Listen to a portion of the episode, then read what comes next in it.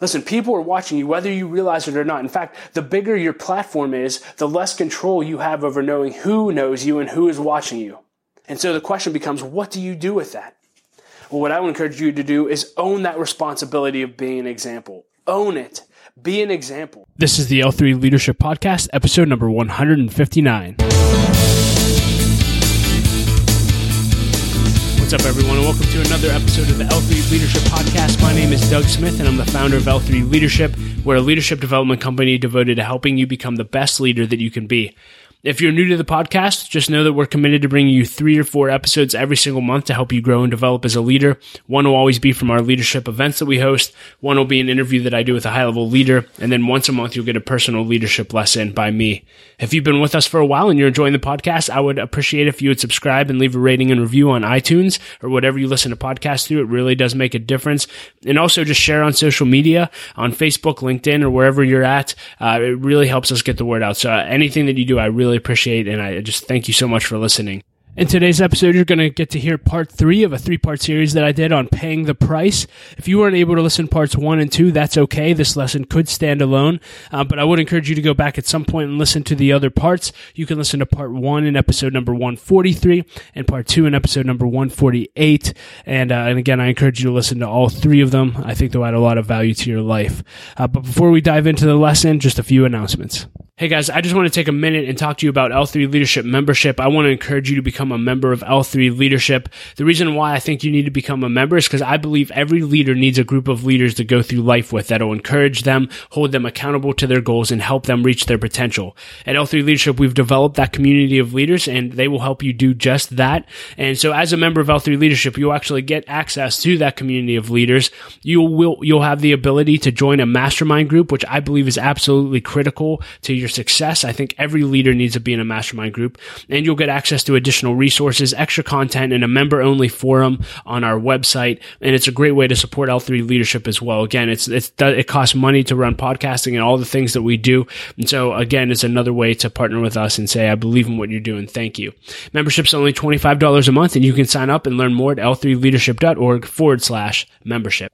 I want to thank our sponsor, Henne Jewelers. They are a jeweler owned by my friend and mentor, John Henne. My wife and I actually got our engagement and wedding rings through Henne Jewelers, and they're just an incredible company.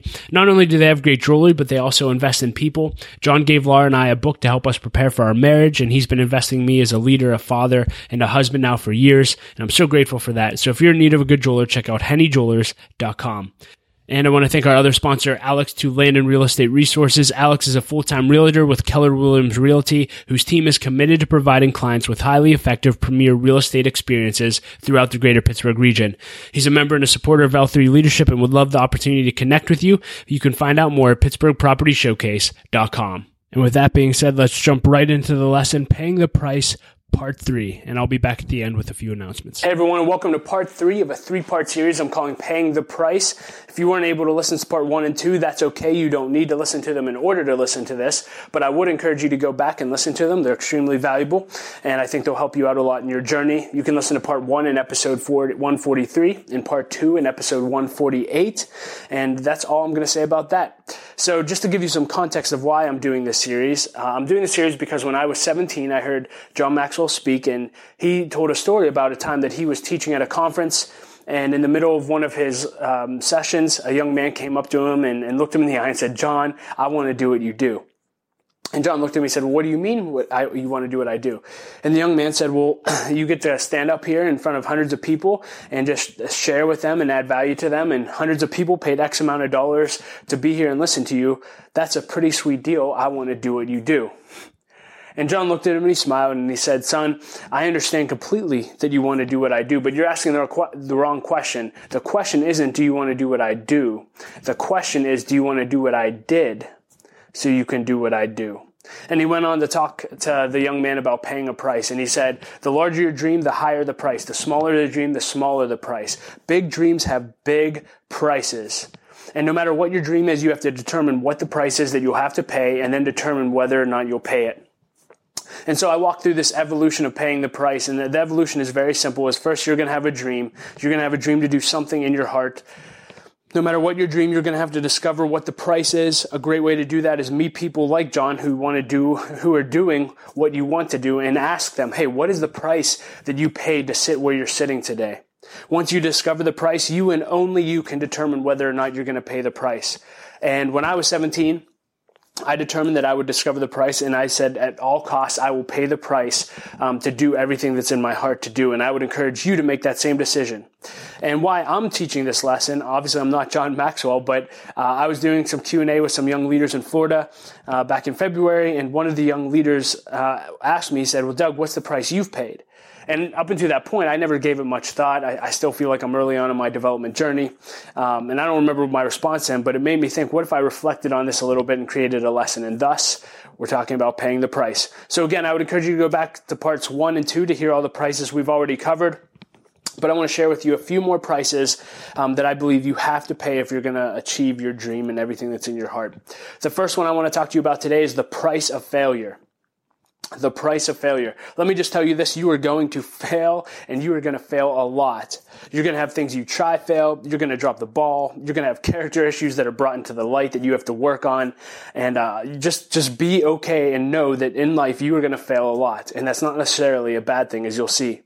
Um, recently, I thought I'd share some uh, some recent failures of mine. I could write an entire book on all of my failures, um, but recently, and this was just a personal failure. And, and, when I when I talk about a failure, I'm talking about this is one of those moments where my heart just sunk into my stomach, and I just felt sick, and I thought, oh man, I'm such a failure. I wish I could have done this and that. And uh, I'll tell you how I responded to that. But just a recent failure that I had. We recently had a nationally known speaker come in, and I will say this: that overall, uh, the event we had with him was phenomenal. The content was phenomenal. The event, the attendance, everything was great. However, I'm the leader, right? I'm responsible for the entire event. So let me tell you some things that did not go well with the event um, that I felt like uh, I failed at. First, um, it was a little difficult to, for the speakers to find where we were in the building. That was on me. Uh, probably the most painful part was when the talk actually started, the microphones did not work, and we checked them beforehand too. And I can't tell you how frustrated I was, and there was nothing I could do. The mics just did not work. Uh, during the Q and A session, the projector was projecting into the speaker's face. Um, that was not fun. Um, and then the next day, I went to upload the talk to the podcast, and I realized that the actual talk did not record. Now I can't tell you I mean, I just felt worse and worse and worse as this was going on. And then to cap it off, the night that night we actually took the speaker out to dinner. We had a wonderful dinner, but we came back and the, and the speaker had to get up very early the next morning uh, to go speak at a conference, and he wanted to be in by a certain time. Well, we get back to the parking lot where his car was, and lo and behold, we were in a parking lot that was gated, and the gate was locked, and so we could not get out of the parking lot.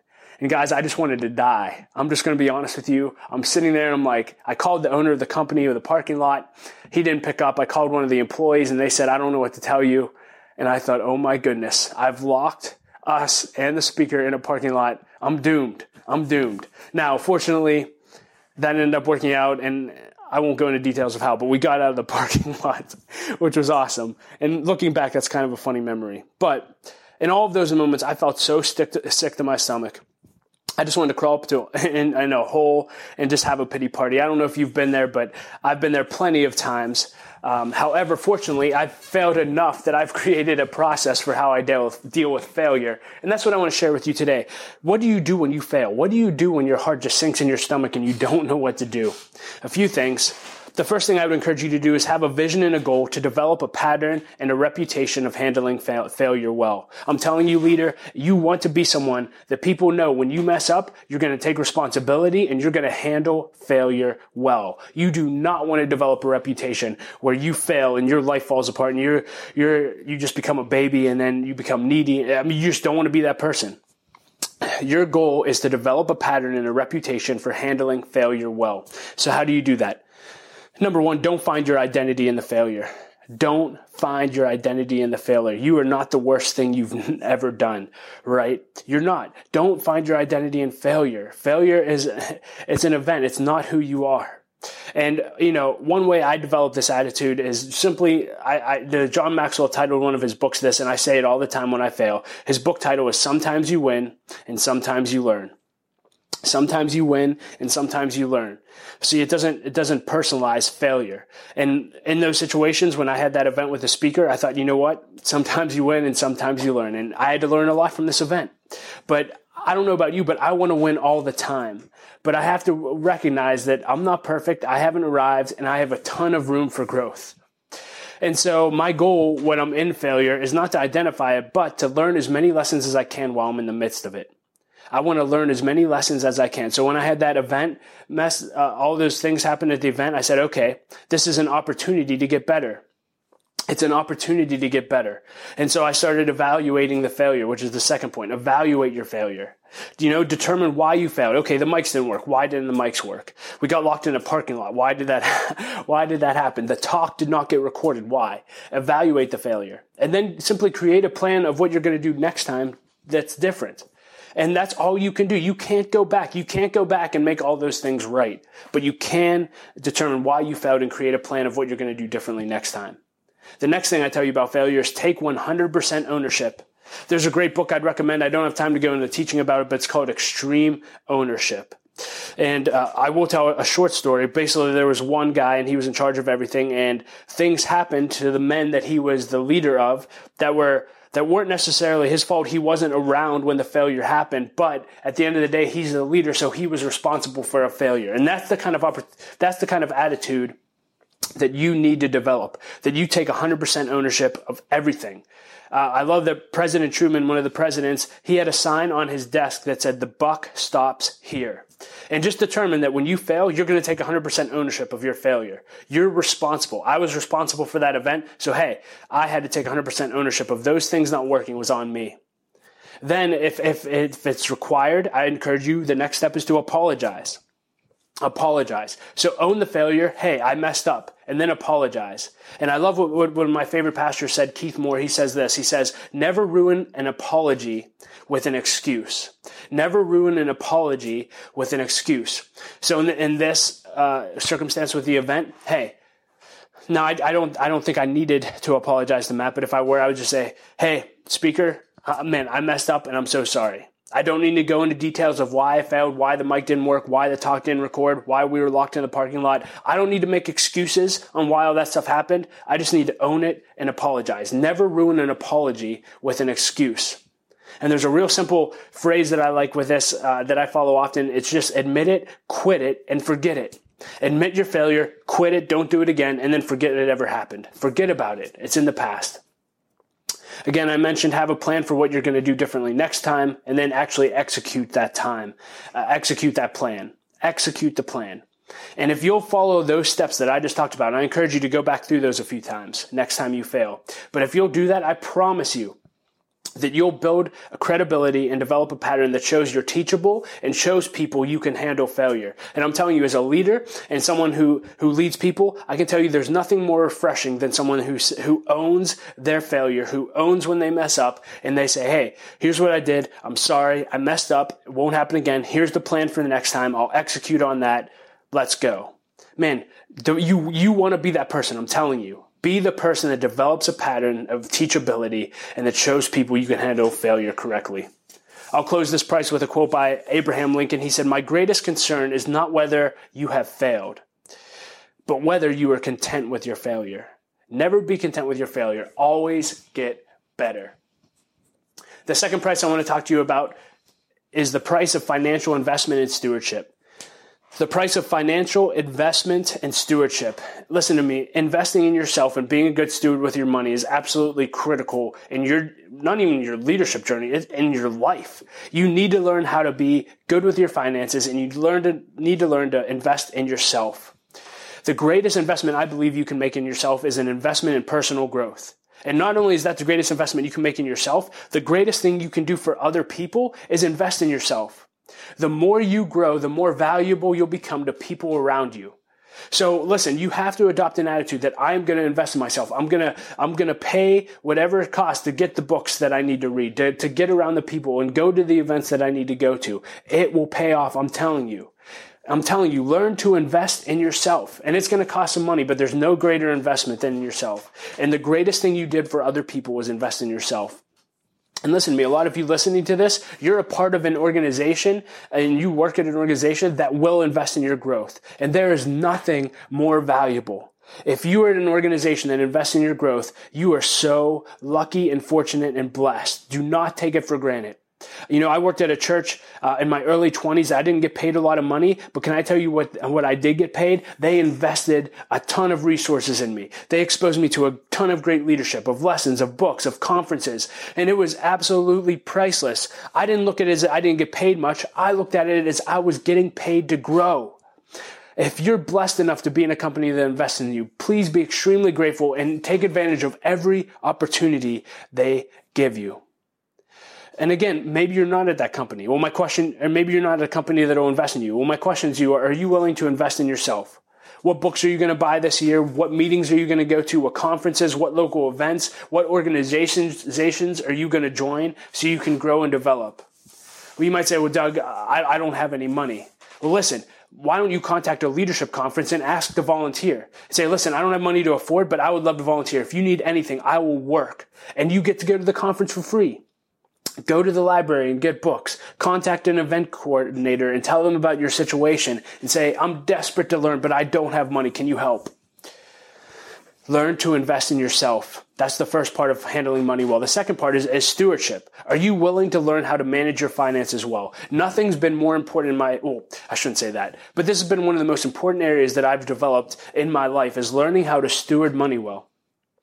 Luke 16, 13, Jesus said this. He said, No one can serve two masters, for you will hate one or love the other. You will be devoted to one and despise the other. You cannot serve God and be enslaved to money. And listen, so many people are enslaved to money. So many people are enslaved to that because they don't know how to steward their money well. They never learn how to handle money.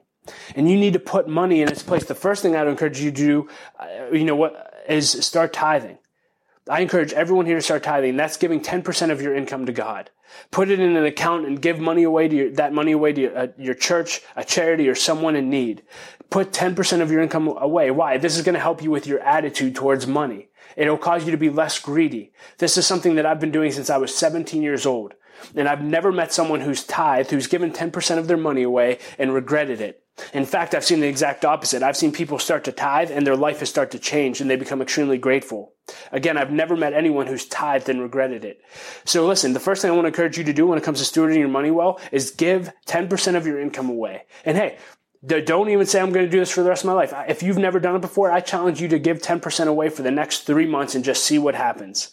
Don't wait until you can afford to do it. You're never going to be able to afford to do it. Just do it and watch what happens. And if you're a Christian, if you're a believer, I'm telling you, when God gets behind that, you're just going to be amazed when you see what God does when you put Him first in your money. And then you have to steward your money well. So you need to put money in its place. You do that by giving your money away. And then you need to steward your money well. I don't know about you, but I had no clue how to use money growing up. Absolutely none.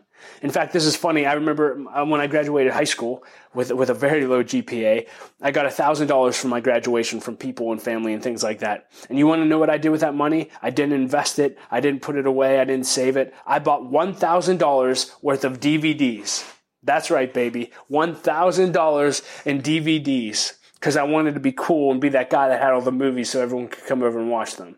Oh my goodness. I wasted a thousand bucks on DVDs, guys.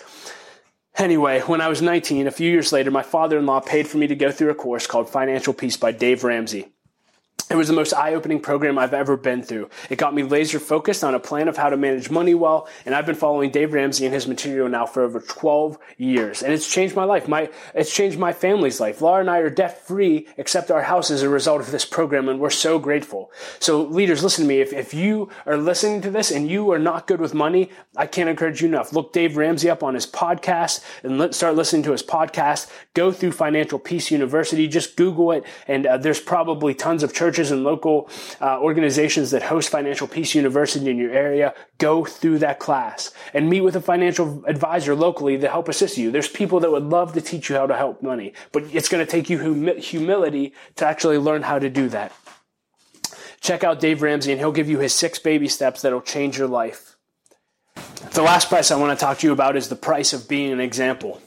The price of being an example. Listen, as a leader, you're an example regardless of whether or not you want to be. You are an example regardless of whether or not you want to want to be. Gerald Brooks says this often. He said, long before people follow you, they're watching you. Listen, people are watching you whether you realize it or not. In fact, the bigger your platform is, the less control you have over knowing who knows you and who is watching you. The bigger your platform, the less control you have over knowing who knows you and who is watching you. And so basically, as a leader, you live in a fishbowl, as Gerald Brooks would say. You live in a fishbowl where people can view you from any area of life and people are watching you. And so the question becomes, what do you do with that? Well, what I would encourage you to do is own that responsibility of being an example. Own it. Be an example. That's why I believe it's so important to develop your character.